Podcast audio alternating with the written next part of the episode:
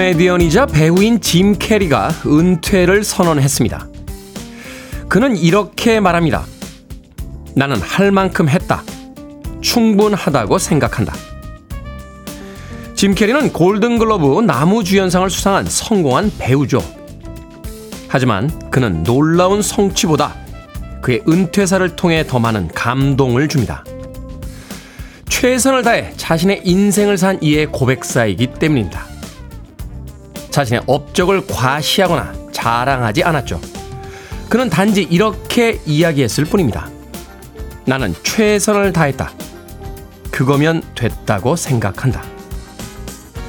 언젠가 다가올 은퇴를 생각해 봅니다. 우린 그 순간에 무엇이라고 말할 수 있을까요?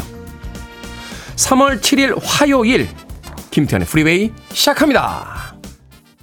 경쾌하지만 과하게 빠르지 않게 시작했습니다. 매튜 와일드의 Break My Stride 듣고 왔습니다. 빌보드 키드의 아침 선택 김태훈의 프리웨이 저는 클 태 자 쓰는 테디 김태훈입니다. 자, 강지영님, 테디 good morning이요. 김태영님, 테디 좋은 아침입니다. 아이들과 이제 야식을 끊고요. 아침을 많이 먹기로 했는데 새벽부터 소세지 굽고 소고기 국 끓이고 있습니다. 테디에게도 한 그릇 드리고 싶네요. 어우, 약 올라. 말로만 그러지 마시고 한 그릇 보내주십시오. 김태형님. 자, K124921765님, 어제보다 안정된 아침, 아니, 어제보다 현실에 적응한 아침입니다. 라고 하셨는데, 그게 바로 안정된 거죠. 어제는 월요일이라서 주말 쉬고 와서 조금 불안정했다라면, 오늘은 화요일, 월요일을 거치고 와서 조금 안정된 아침을 맞고 있습니다. 자, 이기훈님, 테디, 부산 아재 오늘도 출첵합니다. 엊그제 콩을 배우고 나서부터 눈을 뜨면 콩부터 켜게 되네요. 그 시간이 지금입니다. 저는 은퇴 후에도 함께 할 수 있는 라디오가 생겨서 너무 좋네요. 하셨는데, 이기루님은 은퇴 후에도 함께 할 수 있는 라디오가 생겨서 너무 좋다. 저는 언제쯤 은퇴할 수 있을까요? 은퇴하는 그 마지막 날, 나는 최선을 다했다. 그 정도면 충분하다고 생각한다. 라고 말할 수 있을지, 그날을 위해서 열심히 일해야겠다 하는 생각 다시 한번 해보게 됩니다.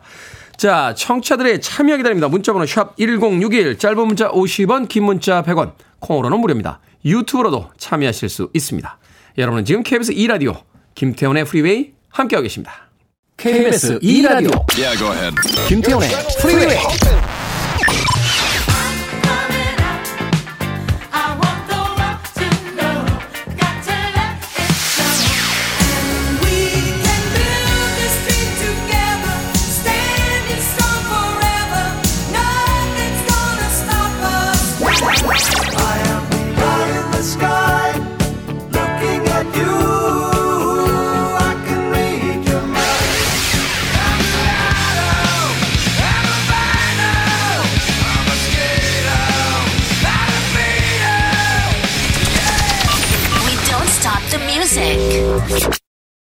이보다 더 그리울 순 없을 거야 라고 노래합니다. 롤리의 I could never miss you more than I do 듣고 왔습니다. 자, 1115님께서요, 초등학교 5학년 딸이 학교에서 친구들을 사귀고 싶은데 어떻게 다가가면 좋을지 모르겠다고 묻더라고요. 말 걸어보라고 했는데 어렵네요. 라고 하셨습니다. 이제 신학기가 되면서 아이들이 또 반배 정도 다시 받게 되고요. 또 새로운 친구들 어떻게 사귈지 모르겠다.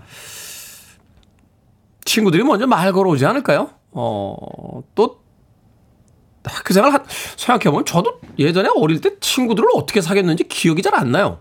어. 근데 그냥 자연, 자연스럽게 되지 않습니까? 예, 서로 알죠. 어. 남녀가 끌리듯이 친구들도 압니다. 어, 서로 이제 자신과 잘 맞는 단짝이 될 만한 친구들을 어떻게 찾아내는지는 모르겠습니다만 우연히 말을 걸게 되고 또 그 친구와 평생 친구가 되기도 하죠. 1115님. 너무 스트레스 받지 말고 다가오는 친구들에게 에, 친절하게 대하라고 하면 금방 많은 친구들을 사귈 수 있지 않을까 하는 생각이 드는군요. 친구들을 어떻게 사귀면 좋을지 모르겠다라고 고민에 빠져 있는 초등학교 5학년 딸입니다. 아, 도너츠 6개 팩 보내드리겠습니다. 친구들과 한번 나눠서 어, 맛있게 먹으라고 꼭 좀 전해주세요. 강정님, 테디 오늘부터 10분 영어 공부 다시 시작했습니다. 10분이지만 계속 빼먹고 미루다가 프리웨이 듣기 전에 공부하고 청취합니다. 기분이가 좋네요. 이제 진짜 꾸준히 해볼랍니다. 잘생긴 테디가 응원해주세요. 하셨습니다. 하루에 10분 영어 공부 쉽지 않죠. 꾸준히 한다는 게 굉장히 중요한데, 응원해달라. 예, 응원. 응원을, 응원, 응원을 영어로 어떻게 하죠? keep going. 뭐 이렇게. 아니야. keep going. 진행해. 이런 뜻인데. go for it. go for it도 그런 뜻은 아닌데. 예. 화이팅! 강정님. 아, 아, 화이팅은 우리나라에서만 쓰는 응원입니다. 아, 외국분들 앞에서 화이팅이라고 하지 마세요. 네. 싸우자는 뜻이야? 이렇게 할 수 있어요. 강지영님. 네. 야, 그 짧은 영어가 안 되네. 예, 응원해달라고 하는데 그게 영어로 안 되네. 야, 이, 영어 공부 좀 해야겠네요. 어, cheer up? 이렇게요? 어, 너무 운동선수도 아니고 영어 공부 cheer up? 어, 이건 너무, 어, 영어 교과서에 나오는 것 같아요. 음, 실생활에서 잘 쓰지 않는 영어예요. cheer up. 음, 뭐라고 해야 되는지 잘 모르겠습니다. 3719님, 테디 혼자 해외여행을 목표로 영어 학원 다닌 지 7, 오늘 왜 이렇게 영어가 덤비죠? 영어 학원 다닌 지 7개월 되었습니다. 어제 퇴근길에 외국인이 길을 물어보더라고요. 순간 어떻게 해야 하나 당황했는데 아는 단어로 천천히 알려드렸더니 thank you 하며 엄지척 해주셨어요. 더 열심히 공부할게요. 길 정도는 저도 알려드릴 수 있습니다. Where is 광화문? 그럼 oh, it's too easy to go. Go straight and uh, left turn and right turn. 아, 김영철 씨한테 영어 좀 배워야 되나요? 김시영님의 신청곡으로 합니다. 영어로 된 팝송이죠. 알란 파슨스 프로젝트 Eye in the Sky.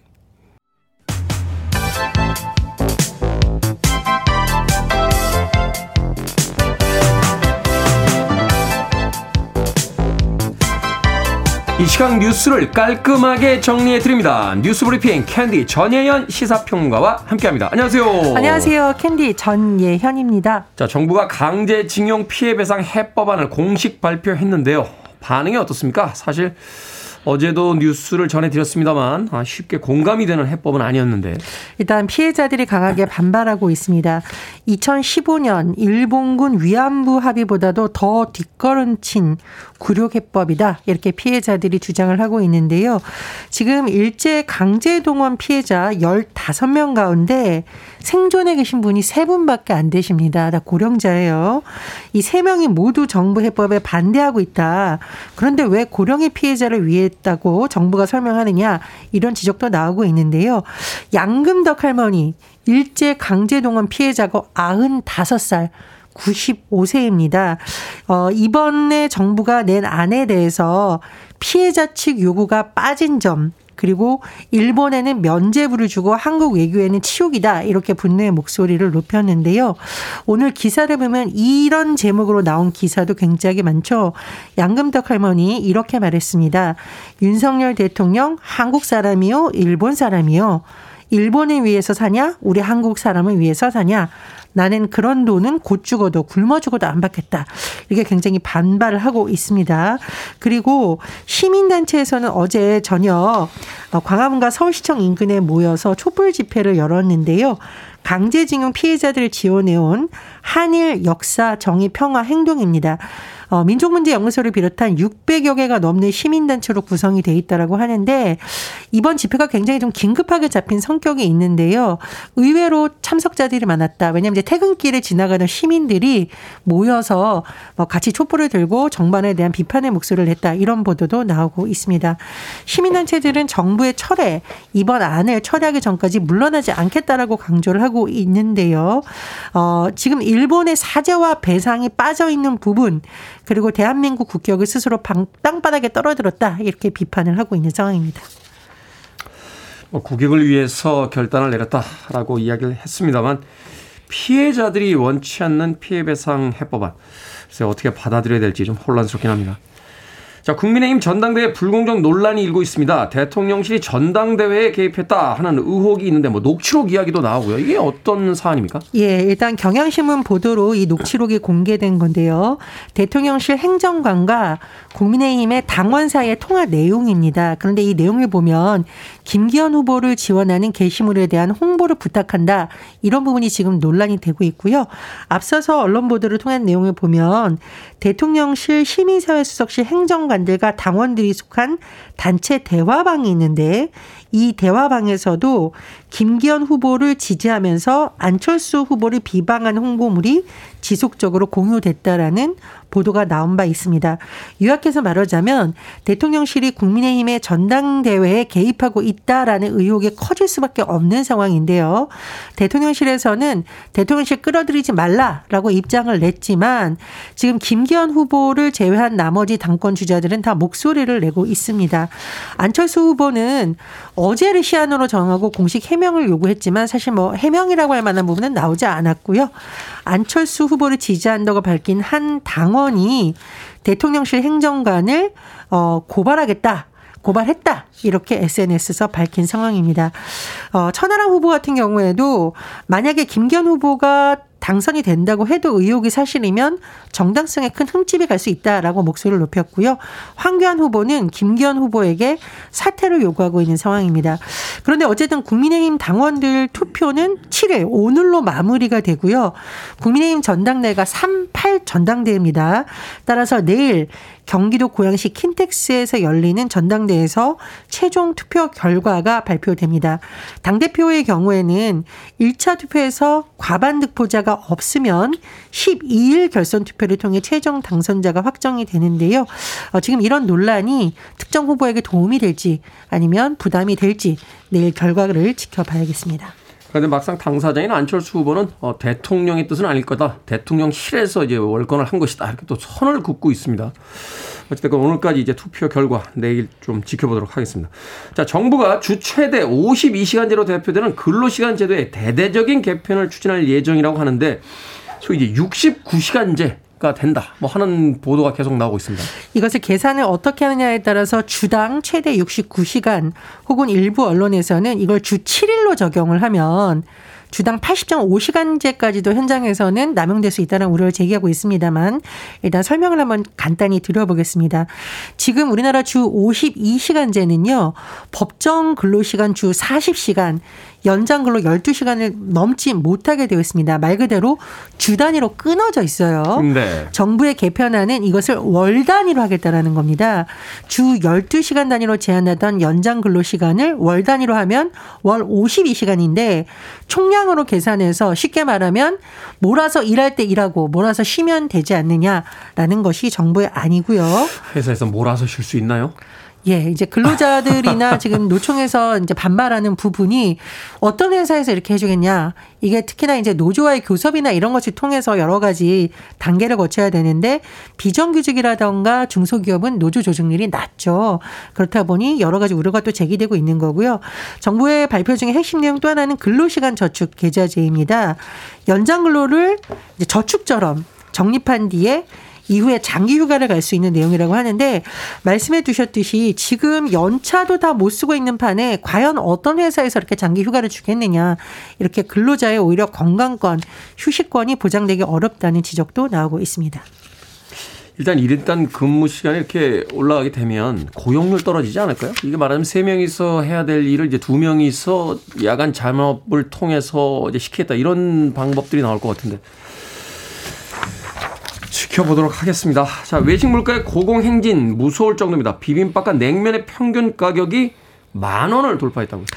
예, 이 지금 한국 소비자원 가격 정보 종합 포털에 따른 소식입니다. 일단 2월 기준으로 서울의 8가지 외식 품목 평균 가격을 살펴봤더니 지난해 동기 대비 10.4% 상승했습니다. 자, 그래서 어떤 현상이 나오고 있냐면요. 비빔밥은 8.7%가 올라서 1,115원, 만 원이 넘었고요. 네. 냉면도 1,692원이니까 만 원을 이미 돌파했습니다. 짜장면이 지난해 같은 달과 비교해 봤더니 16.5% 올랐고요. 짜장면까지 오르면 안 되는. 예, 삼겹살 보통 일단 200g 기준으로 봤을 때 2만 원 선에 근접을 했다라고 아. 합니다. 아, 물론 뭐 외식 안 하면 되지 이렇게 말씀하시는 분들이 있겠지만 짜장면도 사 먹기 어렵다라고 하면 서민들 입장에서는 참 서글프다 이런 생각이 들기도 합니다. 외식 안 하면 뭐 더 힘듭니다. 저희 같은 사람들은 집에서 해 먹기가 더 힘든 상황이니까 그렇군요. 어, 월급 빼고 다 오르는군요. 자, 오늘의 시사 엉뚱 퀴즈 어떤 문제입니까? 예, 앞서 대통령실에 국민의힘 전대 개입 의혹이 불거졌다. 논란이 제기됐다는 소식 전해드렸습니다. 모두가 납득할 만한 설명이 필요하겠죠. 어, 일부 언론의 설명이 아니라 규명을 해야 된다라고 하고 있습니다만 중요한 것은 납득! 납득하면 딱 떠오르는 사람이 있죠. 납득이. 납득입니다. 네. 납득이 안가 납득이. 자, 이 납득이가 나오는 유명한 영화 건축학 개론 생각이 나네요. 오늘의 시사 엉뚱 퀴즈 나갑니다.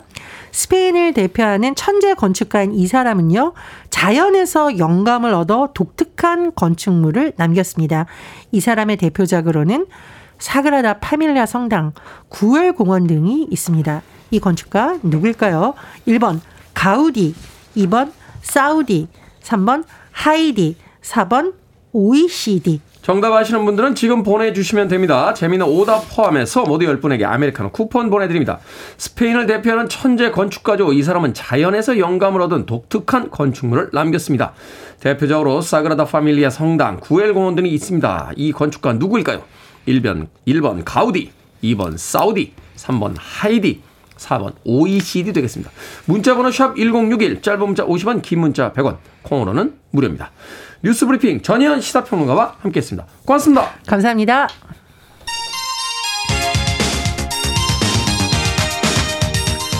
테일러 데인입니다. Tell it to my heart.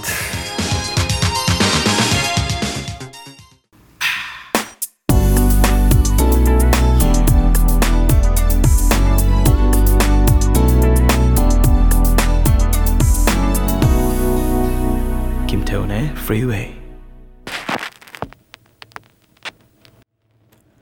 아름답네요. 황은희님께서 신청해 주신 익스트림의 When I First Kissed You 듣고 왔습니다. 첫 키스 했던 거 기억들 나십니까? 네. 날듯 말듯 합니다. 네. 너무 오래됐어요. When I First Kissed You 익스트림의 음악 듣고 왔습니다. 자, 시사 엉뚱 퀴즈. 오늘의 문제. 스페인을 대표하는 천재 건축가인 이 사람 누구일까요? 정답은 1번 가우디였습니다. 직선은 인간의 선이고 곡선은 신의 선이다. 라고. 그리고 자신의 건축물을 곡선을 사용해서 만들었던 천재 건축가이죠. 5566님 1번 가우디입니다. 다음 달에 스페인 여행 갑니다. 라고 하셨습니다. 사그리다 파밀리아 아직 완성 안 됐죠? 어, 몇백 년에 걸쳐서 지금 짓고 있다고 하는데 아직도 완성이 안 됐다고 하더군요. 어, 언제쯤 완성될까요? 그 완성되는 모습 꼭 보고 싶다라는 생각 해보게 됩니다. 4852님, 1번 가우디, 엉뚱 퀴즈는 묘한 매력이 있습니다. 문제 보기는 늘 한 수 위고요. 2929님, 가우디입니다. 물가가 오른 뒤 어쩐디? 라고 걱정까지 담아서 어, 정답 보내주셨습니다. 6006님, 안녕하세요. 손님과 방송 청취하고 있습니다. 손님께서 정답을 말씀하시네요. 가우디라고요. 감사합니다. 라고 하셨습니다.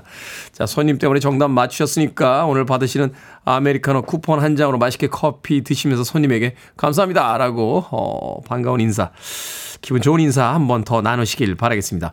자, 방금 소개해드린 분들 포함해서 모두 10분에게 아메리카노 쿠폰 보내드립니다. 당첨자 명단은 방송이 끝난 후에 김태훈의 프리웨이 홈페이지에서 확인할 수 있습니다. 콩으로 당첨되신 분들 방송 중에 이름과 아이디 문자로 알려주시면 모바일 쿠폰 보내드립니다. 문자 번호 샵 1061 짧은 문자는 50원 긴 문자는 100원입니다. 자 유튜브로 신청하셨습니다. 강은수님께서 다이아나 로스 I'm coming out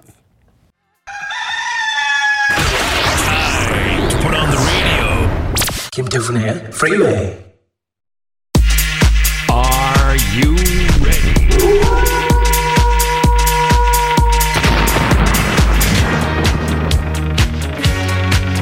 귀찮거나 해결하기 힘든 고민 다 갖고 오십시오. 결정은 해드릴게 신세계 상담소.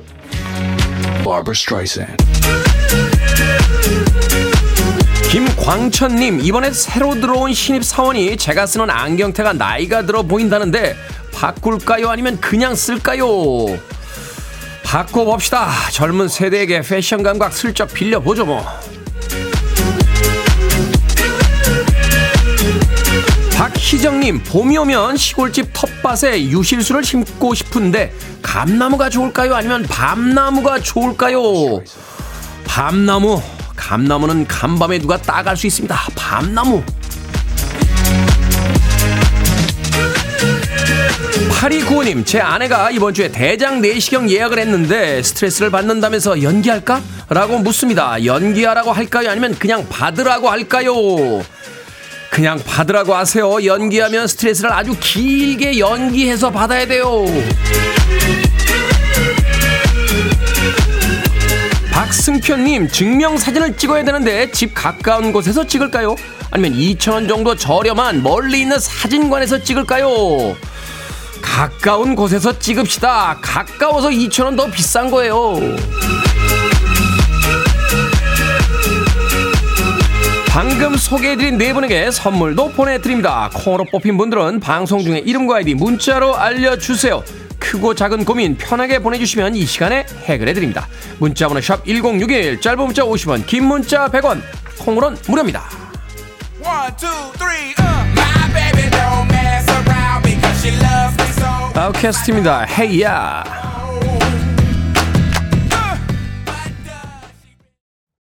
You're listening to one of the best radio stations around. You're listening to 김태훈의 Freeway.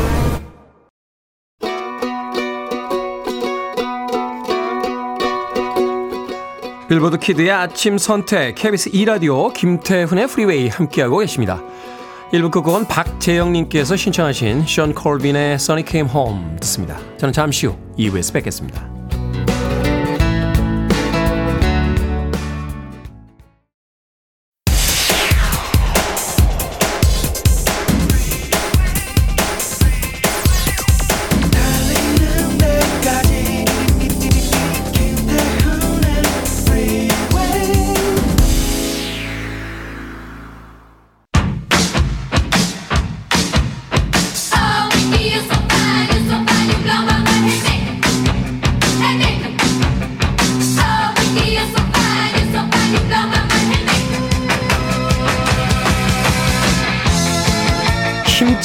시작하기 좋은 3월 제가 응원해 드립니다. 프로젝트 훈23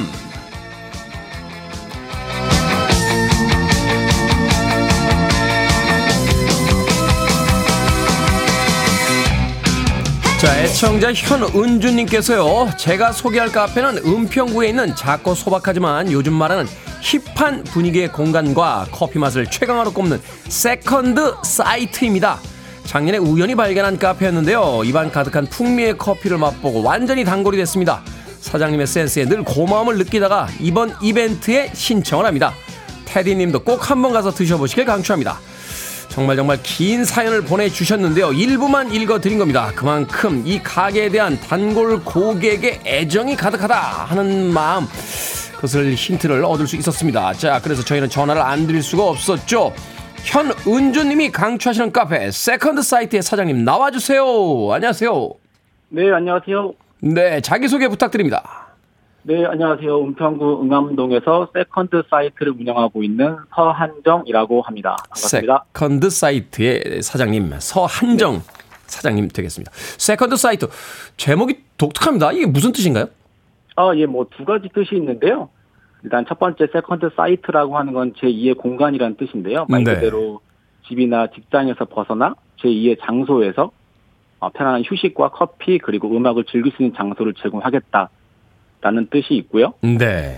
또 한 가지는 이제 투시력, 예지력이라는 뜻이 있는데 아. 매장을 방문해 주시는 이 손님들의 마음을 읽고 이런 휴식 같은 공간을 제공하고자 이런 뜻을 이름을 짓게 되었습니다. 아, 이 사이트가 이제 철자에 따라서 각기 다른 의미를 갖게 되는 거군요. 네, 맞습니다. 원래 발음 기호로 하려고 했는데 네. 잘못 읽히는 경우가 세컨드 솔트라고 읽히는 경우가 좀 있어서 네. 그래서 철자를 그냥 풀어서 했습니다. 그렇군요. 세컨드 네. 사이트. 아, 멋진 뜻을 가지고 있습니다. 아니 그 현은주님께서 단골 고객이시라는데 뭐 힙하다라고 이 분위기를 네네. 또 소개를 해주셨습니다. 어떤 분위기이기 때문에 힙한 분위기가 있는 겁니까?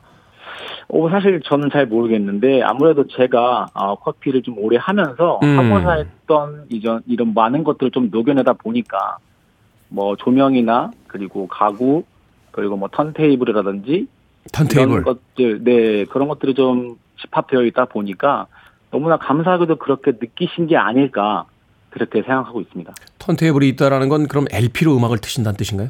어, 전부 다 그렇지는 않고요. 상황에 따라서 네. 이제 들어오시는 손님의 연령대라든지 이런 분위기라든지 봐서 제가 틀 때도 있고 아니면은 뭐 평소에 들고 있는 유튜브라든지 그런 걸 틀 수도 있습니다. 네, 제가 가면은 연령대를 봐서 그냥 컴퓨터로 틀어주세요. 아, 네. 알겠습니다. 네. 카페 운영하시면서 힘드신 점 없으십니까?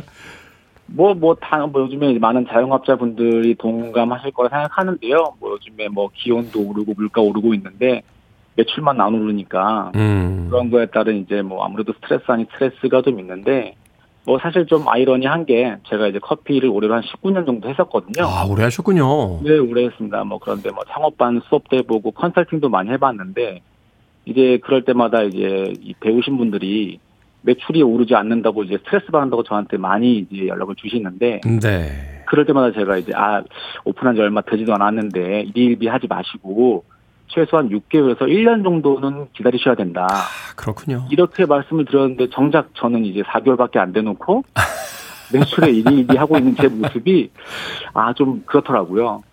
그렇죠. 남들에게 이야기하는 것과 또 자신이 직접 그것을 해나가는 건 그렇게 쉽지가 않으니까요. 네, 맞습니다. 네. 자, 말 나온 김에 세컨드 사이트만의 장점, 자랑, 뭐, 커피 맛이 굉장히 좋다라고 이야기해 주셨는데, 예, 또 다른 어떤 장점이나 자랑이 있다면 어떤 것이 있을까요?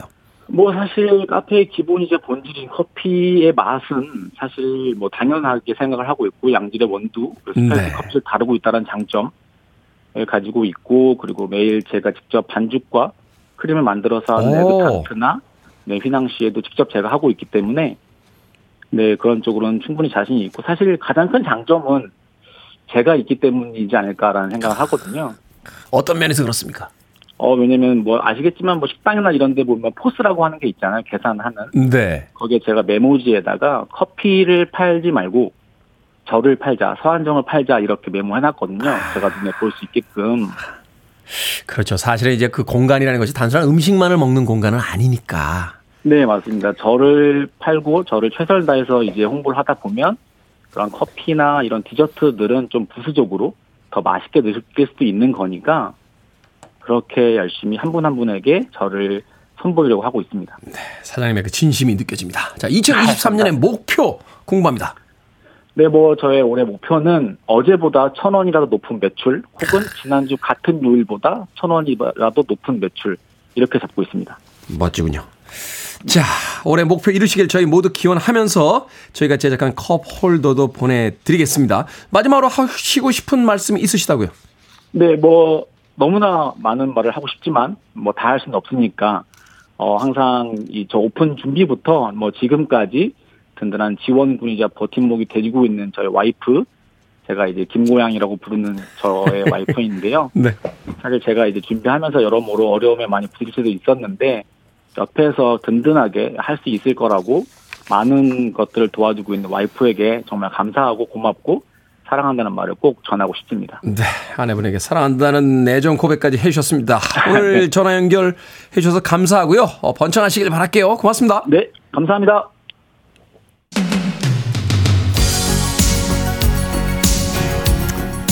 자, 은평구에서 카페하고 계신 세컨드 사이트의 서한정 사장님에게 음악 들려드립니다.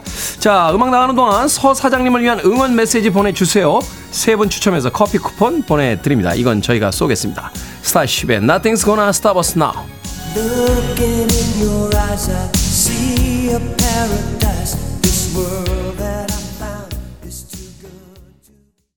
스타쉽의 Nothing's Gonna Stop Us Now 듣고 왔습니다.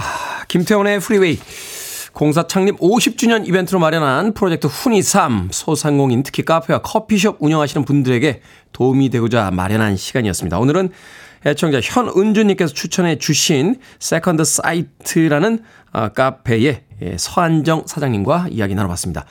자, 많은 분들의 응원 메시지가 도착했습니다. 4215님, 사장님의 자신감 있는 인터뷰를 들으니까 가보고 싶네요. 커피 맛도 궁금합니다. 라고 하셨습니다. 음악 나가는 동안 저도 인터넷에서 찾아봤는데 찾아보면 바로 주소가 나옵니다.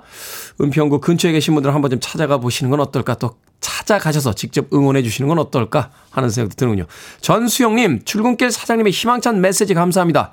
모든 분들의 건강과 번창 기원합니다. 하셨고요. 9440님, 초심만 잃지 않으면 대박 납니다. 사장님 화이팅! 이라고 제가 앞서서 알려드린 네, 응원의 메시지 화이팅을 써주셨습니다. 역시 한민족은 화이팅이라고 해야지 응원을 한 것 같죠. 자, 4215님과 전수영님, 9440님에게 예, 또 다른 아, 모바일 쿠폰, 커피 음료 모바일 쿠폰 보내드리겠습니다. 자, 프로젝트 운, 훈23. 네, 카페 사장님들의 참여 계속 기다립니다. 방송을 통해서 카페 홍보하고 저희가 직접 제작한 컵 홀더도 받아가시길 바라겠습니다. 문자로 신청해 주시면 됩니다. 문자번호 샵 1061, 짧은 문자 50원, 긴 문자 100원.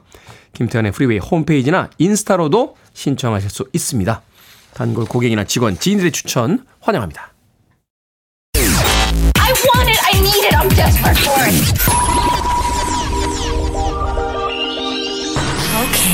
Do it. 김태훈의 Freeway. 빌 위더스의 Lovely Day 듣고 왔습니다. 음악이 나가는 동안 게시판에선 이 음악이 나왔던 영화 이야기가 펼쳐지고 있군요. 제임스 프랭코가 주연을 맡았었죠. 데니 보일 감독의 영화 127시간에 수록이 됐던 음악이었습니다. 혼자 산에 갔다가 아, 바위가 굴러 떨어져서 한쪽 팔이 끼어버린 그 절체절명의 위기 상황에서 어, 자신의 힘으로 탈출한 한 남자에 대한 이야기가 펼쳐졌던 영화였습니다. 이 음악이 나왔던 장면이 굉장히 아이러니해요. 어, 자신이 더 이상 음, 누군가에게 예, 구조될 수 없다는 걸 깨닫고 나서 약간 멍한 상태에 있는 그 주인공이 어, 여러 가지 상황들을 이제 머릿속에 그리게 되는데 예, 그때 펼쳐지는 음악입니다. 아, 이 남자 주인공은 절체절명의 위기 상황인데 음악은 Lovely Day가 아이러니하게 예, 나왔던 그 장면 굉장히 인상적인 장면이었습니다. 빌 위더스의 Lovely Day 듣고 왔습니다. 자, 게시판을 통해서 이순주님께서 사연을 보내주셨어요. 안녕하세요. 지난해 말까지 출근길에 매일 듣던 방송인데 한참을 못 들었습니다.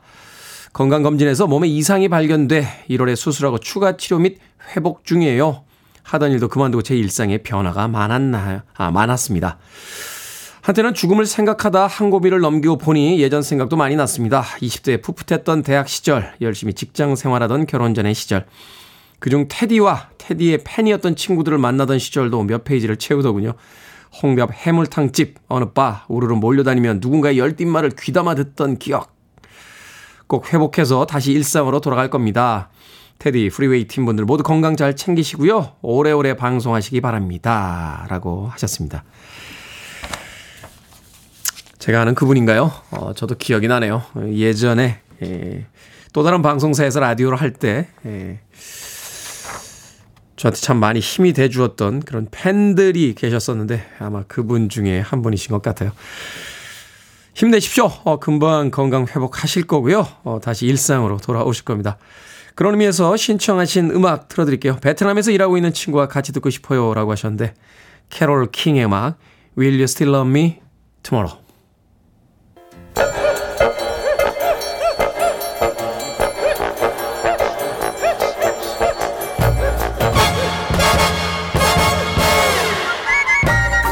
온라인 세상 속 촌철살인 해악과 위트가 돋보이는 댓글들을 골라봤습니다. 댓글로 본 세상.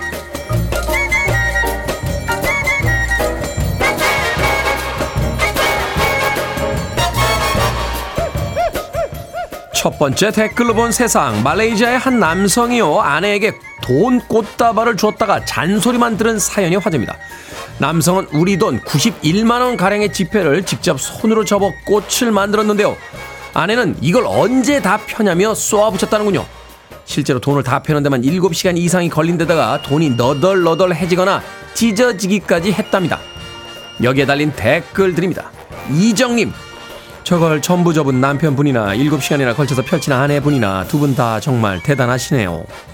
JW님, 돈으로 안 되는 일이 있을 때는 혹시 돈이 모자라지 않았는지 한 번쯤 생각해 봅시다. 돈을 줘도 욕먹는 건 돈이 그만큼 많다는 뜻이겠죠? 내가 야고로네 은근히 이 뉴스 누가 뽑았니?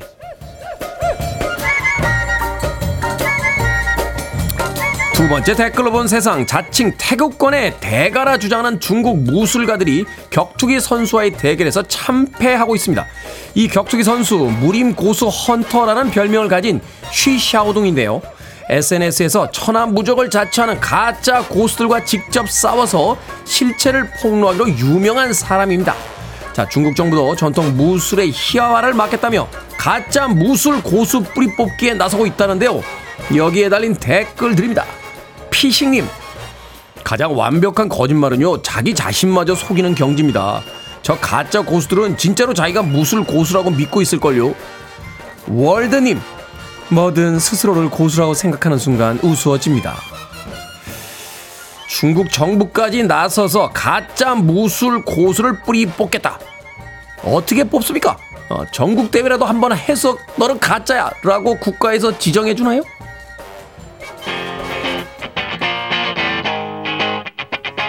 삼일사인님께서 신청하셨습니다. 한 주에 한 번씩은 이런 음악 들어야죠. 널바나입니다. Smells like Teen Spirit.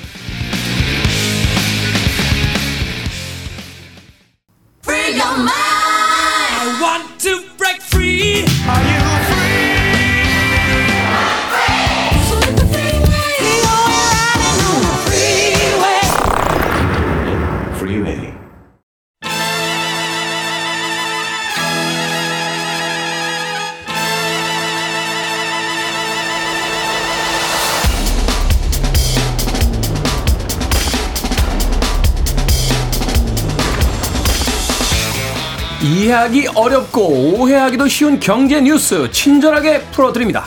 언더스탠딩의 안승찬 경제 전문기자 나오셨습니다. 이게 뭐니 사무소 안녕하세요.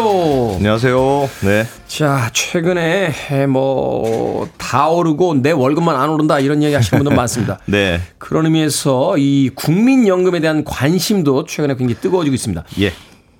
세금을 내고 있는데 네. 나중에 나이 들어서 못 받는 거 아닌가 걱정하시는 분들도 굉장히 많기 때문에 예. 오늘 국민연금과 관련된 이슈들 먼저 정리를 좀 해보고 싶은데요. 최근에 이 네. 국민연금 보험료가 25년 만에 최대 폭으로 올랐다 하는 기사가 있었습니다. 예. 우리가 내는 보험료 확 올라가는 겁니까? 이게 사- 사실은 국내 언론들이 기사를 조금 이상하게 써서 그런 건데 네. 어, 정확한 의미가 어떤 거냐면 월급이 굉장히 많은 사람들이 국민연금을 아주 살짝 더 내게 됐다 이런 의미예요. 이게 월급이 굉장히 많을 많이 많은 사람들. 사람들. 예, 그- 여기서 굉장히 많이 받는 건 어느 정도 한 기준? 550 월급 한 550만 원 이상? 어. 예를 들어서 이렇게 무슨 말이냐면 삼성전자 이재용 부회장이 뭐 얼마 받는지 정확하게 모르겠습니다만 네. 대충 뭐 월급을 한 1억 원 정도 받는다고 쳐봐요. 월급을 예. 그러면 지금 국민연금은 보험료율을 자기 월급의 9%를 내게 돼 있으니까 9%. 예. 그럼 매달 이재용 회장이 900만 원씩 보험료를 내느냐? 국민연금을 이재용 회장은 그 정도 내야죠. 그렇게 돼 있는 게 아닙니다. 아 그렇습니까? 그게 왜 그러냐면 국민연금에서 인정해 주는 소득의 상한선이 정해져 있어요. 음. 그게 월 550만 원으로 지금 553만 원 정확하게 그렇게 돼 있습니다. 그러니까 만약에 테디가 월 553만 원을 벌고 이재용 회장이 월 1억 원을 벌더라도 한 달에 내는 국민연금은 둘 다 똑같은 553만 원의 9%인 49만 8천 원. 이렇게만 내는 거예요. 그 이상 내는 사람은 아무도 없는 겁니다. 어, 우리가 뭐 술자리에서 아 내가 국민연금 한, 한 200만 원 내잖아. 다 거짓말이군요. 그렇습니다. 다 거짓말. 다 거짓말입니다. 지금 이렇게 사- 소득의 상한선, 인정하는 상한선이 정해져 있어요. 그런데 이 소득의 상한선이 매- 고정돼 있는 게 아니고 매년 전체 가입자의 평균 소득이 올라가면 조금씩 따라 올라가거든요. 음. 그러니까 지난 3년간 국민연금 가입자 평균의 소득 어, 상승률이 6.7%여서 이번에도 6.7%? 오, 553만 원에서 6.7% 인상한 590만 원. 요렇게 국민연금의 소득 상한선을 인상한다. 이렇게 발표한 거고요. 아니, 그러니까 자신이 받는 기본 월급에서의 퍼센테이지는 바뀐 게 없고 그렇습니다. 상한선만 올린다는 거죠. 그렇습니다. 그렇습니다. 어. 그러니까 상한선이 올라가면 국민연금 뭐 약간 더 내는 사람도 있겠죠. 그러니까 1억 원인. 이재용 회장도 어, 기존에는 553만 원만 번다고 생각하고 거기에 맞춰서 49만 8천 원 냈는데 이제는 소득 상한액이 590만 원이 됐으니까 조금 더 내게 되는 590만 원의 9%인 53만 1천 원을 보험료로 낸다는 뜻이고 음. 이전과 비교하면 그래서 한월 3만 3,300원이 올랐다. 또 이재용 회장은 직장인이니까 반은 또 회사에서 내줄 거 아니겠습니까? 아, 그렇죠. 그럼 실제로 내는 돈은 반 회사에서 16,650원의 보험료를 더 낸다. 이런 뉴스거든요. 그래서 뭐이 그러니까 말씀하신 최고, 최고 소득 상한선에 있는 사람이 16,650원을 더 낸다 이거군요. 그겁니다. 그래서 뭐 25년 만에 최대 보험료가 올랐다고 막 대문짝만하게 쓴 곳들이 있던데 사실은 월급이 550만 원 넘지 않은 분들한테는 달라지는 게 하나도 없는 거고 어, 그래서 조금 과장된 느낌의 뉴스다. 어, 그렇게 보시면 될 것 같습니다. 16,650원 더 내고 싶네요. 예. 그런데 한 가지 예. 궁금해지는 건 이런 겁니다. 어, 어찌됐건 저하고 이재용, 아, 자꾸 이제 실물, 실제 인물을 등장시켜 서 죄송합니다만 대기업의 이제 총수하고는 예. 예. 수익의 이 그 차이가, 차이가 좀- 엄청난데 예. 왜 소득 상한선을 이렇게 정해, 정해놓은 거죠? 아, 그게 이제 국민연금 처음에 설계할 때 어쨌든 지금 구조도 내가 낸, 보, 낸 돈보다는 나중에 받는 돈이 조금 더 많은 구조로 돼 있거든요. 그러니까 네. 소득이 많은 사람들이 다 소득을 받아주면 내가 낸 것보다 나중에 연금 더 많이 받으니까 음. 아, 기금을 안정적으로 운영하는데 도움이 안 된다. 그래서 부자들은 국민연금 받아가는 걸 조금 제한하려고 소득 상한선을 이렇게 딱 지금처럼 두는 겁니다. 이게 그러니까 내가 낸 것만큼보다 조금 더 받게 돼 있으니까. 예. 지금 당장은 돈을 많이 걷는 많이 게 좋아 걷더라도 좋아 보이지만 그또 많이 줘야 사람들한테 되잖아요. 그 사람들한테 그만큼 또 돌려줘야 되니까 예. 이게 부담이 된다. 그렇습니다. 이 소득 제한 얘기가 나왔으니까 하나만 더 말씀드리면 이 국민연금에는 소득 분배의 기능도 넣어놨습니다. 이게 무슨 말이냐면 현재 국민연금은 내가 이제 월급의 9%를 내고 네. 나중에 내 평균 소득의 40%를 연금으로 받는다. 이런 구조로 돼 있거든요. 근데 이 40%를 계산할 때는 내가 실제로 번 돈의 40%가 아니고 전체 가입자 평균치하고 내 소득을 합산한 금액을 평균 낸 다음에 거기서 40%를 계산합니다. 그러니까 예를 들어서 내가 지금 월급이 500만 원이에요. 음. 네. 근데 전체 가입자 평균 소득이 300만 원이에요. 그 두 개 평균하면 월 400만 원이 400만 되는 원. 거잖아. 그럼 400만 원에 내가 실제로 500만 원 번 사람이 있고 거기에 따라서 연- 국민연금을 냈더라도 실제로 연금 받을 때는 400만 원의 40%인 그 사- 사- 160만 원. 160만 원을 받네요. 예, 이런 식으로 연금 받는 구조입니다. 그러니까 마치 술에다가 물 타면 희석되듯이 음, 음. 연봉이 높은 사람은 소득을 평균으로 약간 희석시켜 주기 때문에 연봉이 많은 사람은 상대적으로 조금 더 적은 연금 받게 되고 반대로 월급이 낮은 사람은 전체 평균이나 합산하니까 조금 조금 더 높아지는 높게 예, 되고. 그래서 어, 내가 낸 것보다는 오히려 조금 더 받게 되는 그렇게 구조가 돼 있다. 이해하시면 될 것 같습니다. 그렇군요. 예. 이제 소위 공평하냐의 문제를 떠나서 사회적 정의에 대한 이제 문제라는 예, 거죠. 예, 살짝 그런 기능을 넣어놨죠. 빈부, 빈부격차를 좀 줄여주자. 예. 음. 연금에서라나마. 뭐. 자 그러면 국민연금 하면 사실 이제 가장 최근에 이슈가 되고 있는 게 이거 고갈됐다. 아, 아, 그렇죠. 이제 지금 얼마 안 남았다. 음. 앞으로 이건 못 받을 수도 있다. 이런 이야기들 나오는데 이게 어떤 상황인 겁니까? 아, 그게 문제죠. 그러니까 언제부터 국민연금이 지금은 들어오는 돈이 많습니다만 들어오는 돈보다 나가는 돈이 언제부터 많아질 거냐. 또 이런 적자가 이어져서 기금이 언제 고갈될 거냐. 이게 이제 가장 중요한 문제인데 이 적자 시점과 고갈 시점을 맨날 예상하거든요. 음, 근데 네. 그 계산할 때마다 시기가 앞당겨지고 있습니다. 지금 최근 예상으로는 앞으로 18년 후인 2041년에 국민연금은 적자로 돌아서고 18년 후에 적자로 돌아선다. 2055년이면 기금이 다 떨어질 거다. 이렇게 지금 예상이 되고 있는데 2055년이면 지금 막 30대가 된 1992년생들 요 분들이 이제 65세가 돼서 막 연금 타기 시작하는 시점이 고갈이 딱 되는 거거든요. 그러니까 이똑 세대들 떨어진다. 그러니까 직장 생활 열심히 해서 국민연금을 냈는데 내가 막상 받을 시점이 되니까 연금 재정이 바닥난 상황이 됐다는 뜻이니까 일단 인구수가 걱정은 주, 되죠. 주는 것도 영향을 줄 거 아니에요. 당연히 그렇죠. 인구수가 줄어들고 노인은 많아지고 하니까 점점 부담이 커지는 거죠. 안 되는데 나 받아야 되는데. 예.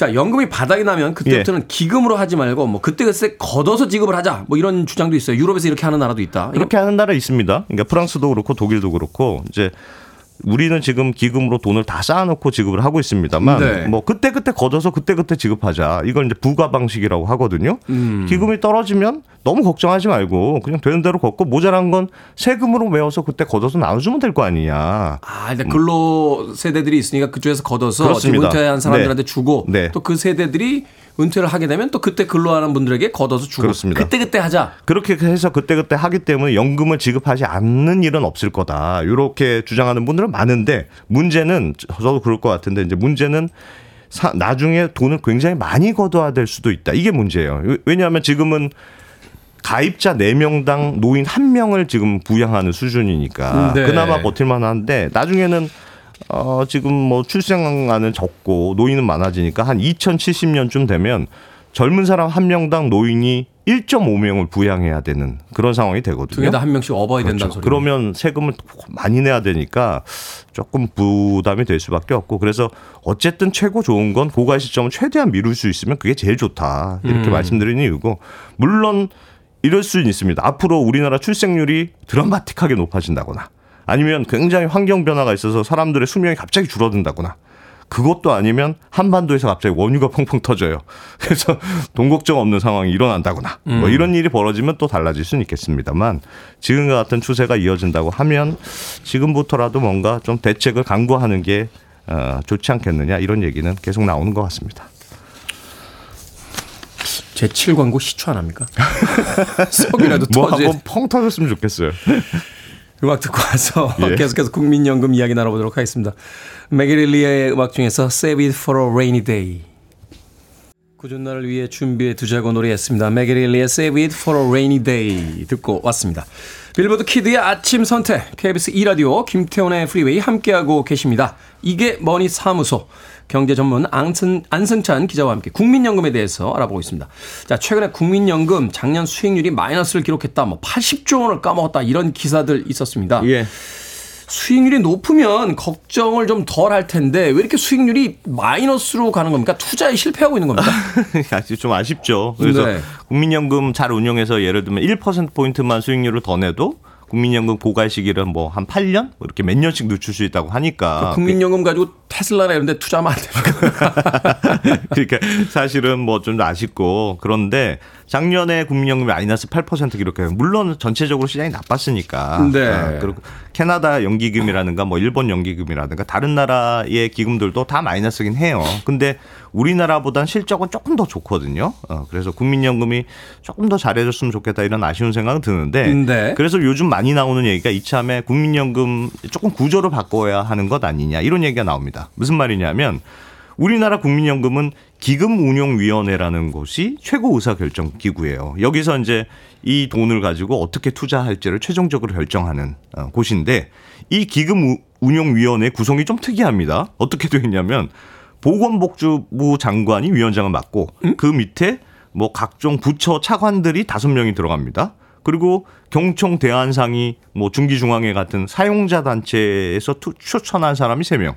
또 항노총, 민노총 이런 노동자 단체 추천이 세 명.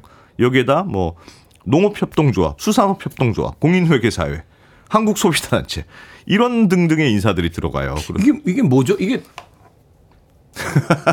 그래서 21명의 각계각층의 사람들이 모여서 국민연금의 투자를 어떻게 결정하지 이런 식으로 결정하는 구조로 돼 있습니다. 근데 이게 과연 진짜 투자에 이 엄청난 돈을 굴리는 사람들인데 투자의 전문가라고 볼 수 있겠느냐 굉장히 아니 이거는 그냥 의심스러운 구조고 그 심야 그냥- 토 심야 토론할 때 뭐 그런 구조잖아요. 각각의 이해관계 사회 이해관계자들을 다 모아놓은 거예요. 그래서 최근에는 검사 출신 변호사도 이그 기금 운영에 들어간다는 막 기사도 있어서 시끌시끌 하거든요. 대체 검사는 또 여기 왜 들어가느냐 뭐 이런 얘기인데 심지어 지금 위원장이 보건복지부 장관인데 예. 보건복지부에서 투자 네.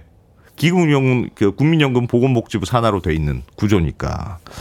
그래서 지금 어 많이 비교가 되는 게 카- 캐나다 연기금이거든요. 왜냐하면 캐나다 연기금도 예전에는 우리나라처럼 똑같았습니다. 네. 각계각층의 이해관계를 대변한 사람들을 모아서 연기금을 운영하는 방식이었는데 그러다가 캐나다도 우리처럼 아 이러다 기금이 고갈되면 어떡하느냐 걱정이 음. 막 있었고 그래서 뭘 좀 바꾸자는 사회적 공감대 이후에 캐나다 연기기의 운영 방식을 대대적으로 바꿨거든요. 그때 했던 개혁 제출 중에 제일 중요한 게 기존의 기금 운용 위원회를 심의 위원회 뭐 이런 식으로 좀 낮춰요. 그래서 각계각층 사람들이 모여서 감시하는 건 좋아. 근데 아주 장기적인 투자 방향 이런 거에 대해서만 논의를 하고 그건 이제 사회적 어떤 정치적인 어떤 그렇습니다. 그 판단이 합의의 문제. 어, 그러니까 실제로 뭘 투자할 거냐 이거 결정은 투자 전문가들로 구성된 별도의 기금 운용위원회를 꾸려서 어, 결정 내리도록 그렇게 의사결정 구조를 바꿨거든요.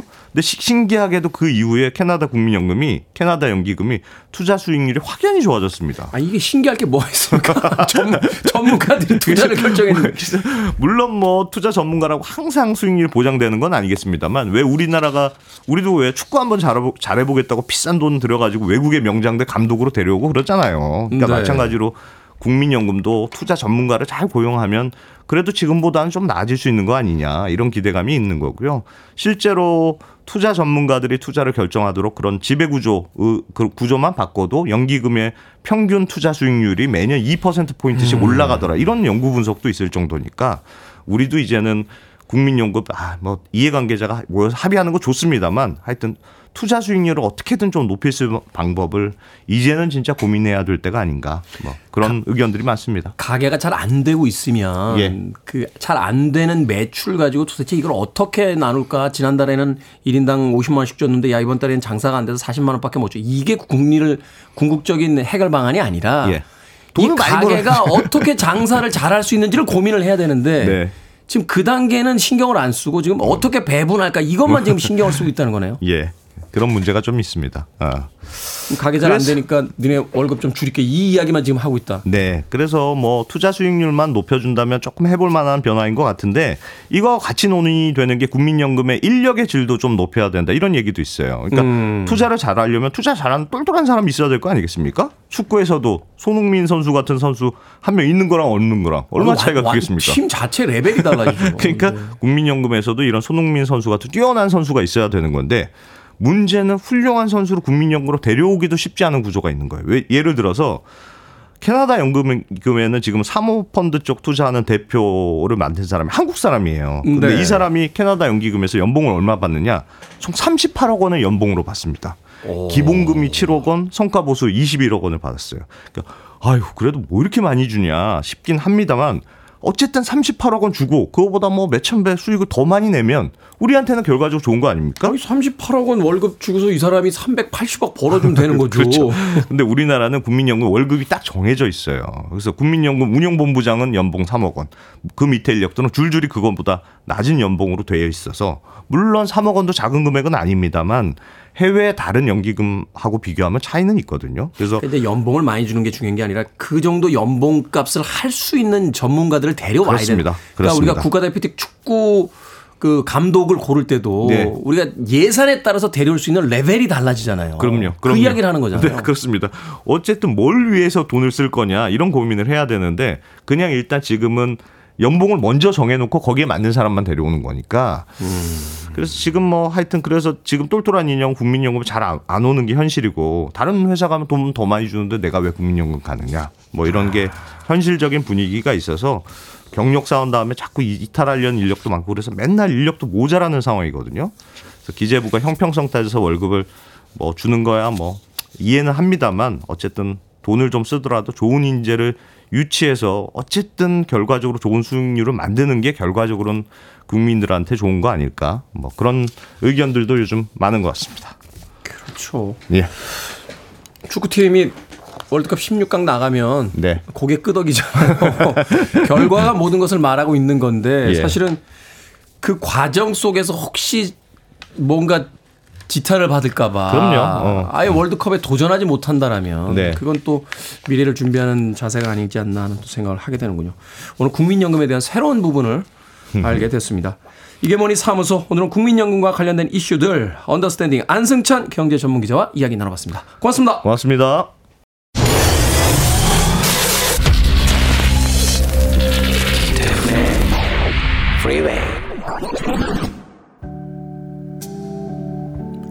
KBS 2라디오 김태훈의 프리웨이 오늘 방송 여기까지입니다. 오늘 끝곡은 김경애님, 김지연님께서 신청해 주신 마이클 홈의 When a Child is Born 준비했습니다. 화요일이 월요일보다 더 힘들다라고 이야기하죠. 오늘 하루 잘 보내십시오. 전 내일 아침 7시에 돌아옵니다. 고맙습니다.